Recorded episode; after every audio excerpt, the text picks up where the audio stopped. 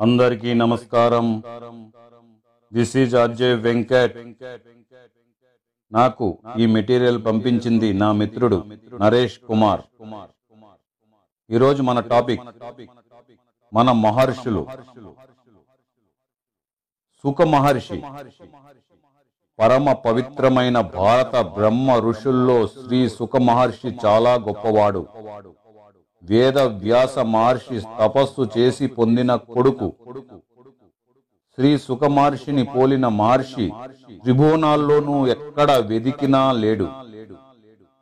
పూర్వం వేద వ్యాస మహర్షి కర్ణికారం అనే వనంలో పరమేశ్వరుణ్ణి గురించి తపస్సు చేసి పంచభూతాలు సమానమైన కొడుకు కావాలని కోరుకుని వరం పొందాడు.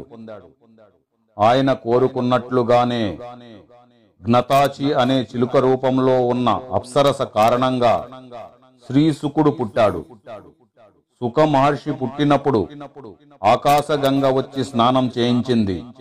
ఆకాశం నుంచి కృష్ణాజినం దండం వచ్చాయి.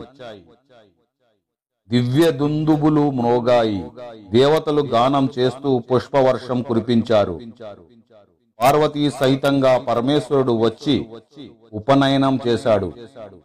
ఇంద్రుడు కమండలం దేవతలు ఎప్పుడూ మాయని దివ్య వస్త్రాలు ఇచ్చారు.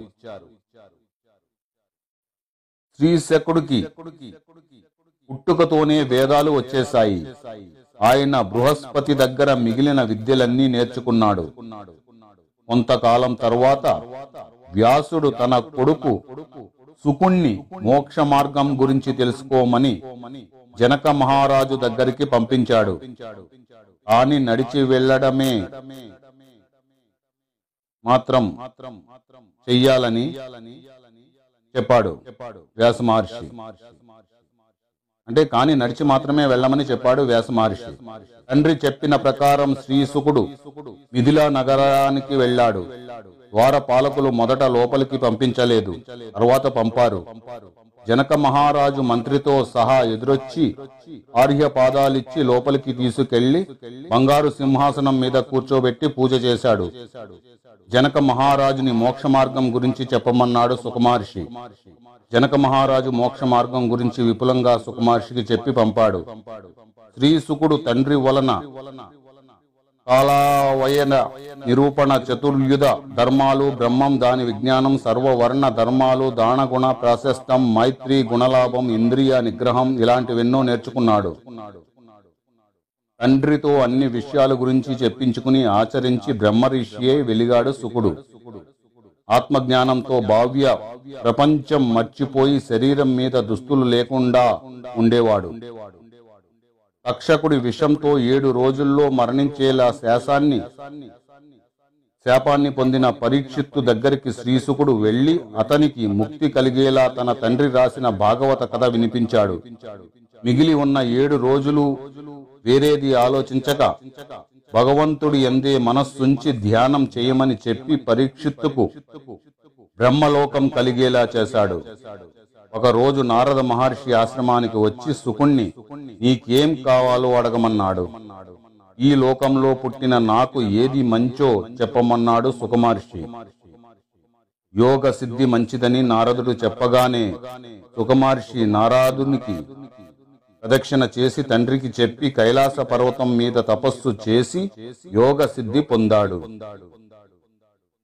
నారదుడు శ్రీసుకుణ్ణి చూడ్డానికి వెడితే అతనికి ఆత్మయోగం చెప్పి ఆకాశంలోకి ఎగిరిపోయాడు సుకుడు మిగిలిన సిద్ధులు ఆశ్చర్యపోయారు.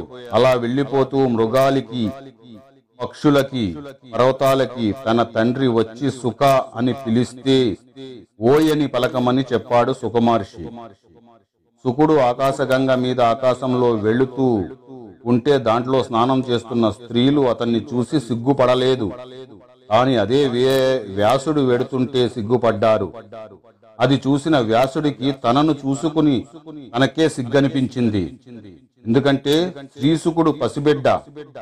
మనసు లాంటి మనసున్న వాడు. ఆడా మగ ఎవరో తెలియని వాడు వ్యాసుడు సుకుడు కనిపించక సుఖాన్ని పిలిస్తే ఓయ్ అని వినిపించిందట. ఇంతలో ఈశ్వరుడు వచ్చి బాధపడుతున్న వ్యాసుణ్ణి ఓదార్చి నీకు కావలసినట్టే నీ కొడుకు చాలా గొప్పవాడయ్యాడు. ఇంకెందుకు బాధపడతావని చెప్పి పంపించాడు. సుకుడిని మించిన యోగీశ్వరుడు తత్వజ్ఞుడు తపస్వి మూడు లోకాలలో మరి లేరు. అంతటి మహనీయ మహర్షికి మనసులో పాదాభివందనం చేద్దాం. ఇలాంటి ఎన్నో ఎన్నో అద్భుతమైనటువంటి విషయాలు మన మహర్షుల గురించి ఉన్నాయి. అవి కూడా మీకు ముందు ముందు ఎన్నో వీడియోస్ ద్వారా తెలియజేస్తాను. Thank you see you again this is RJ Venkat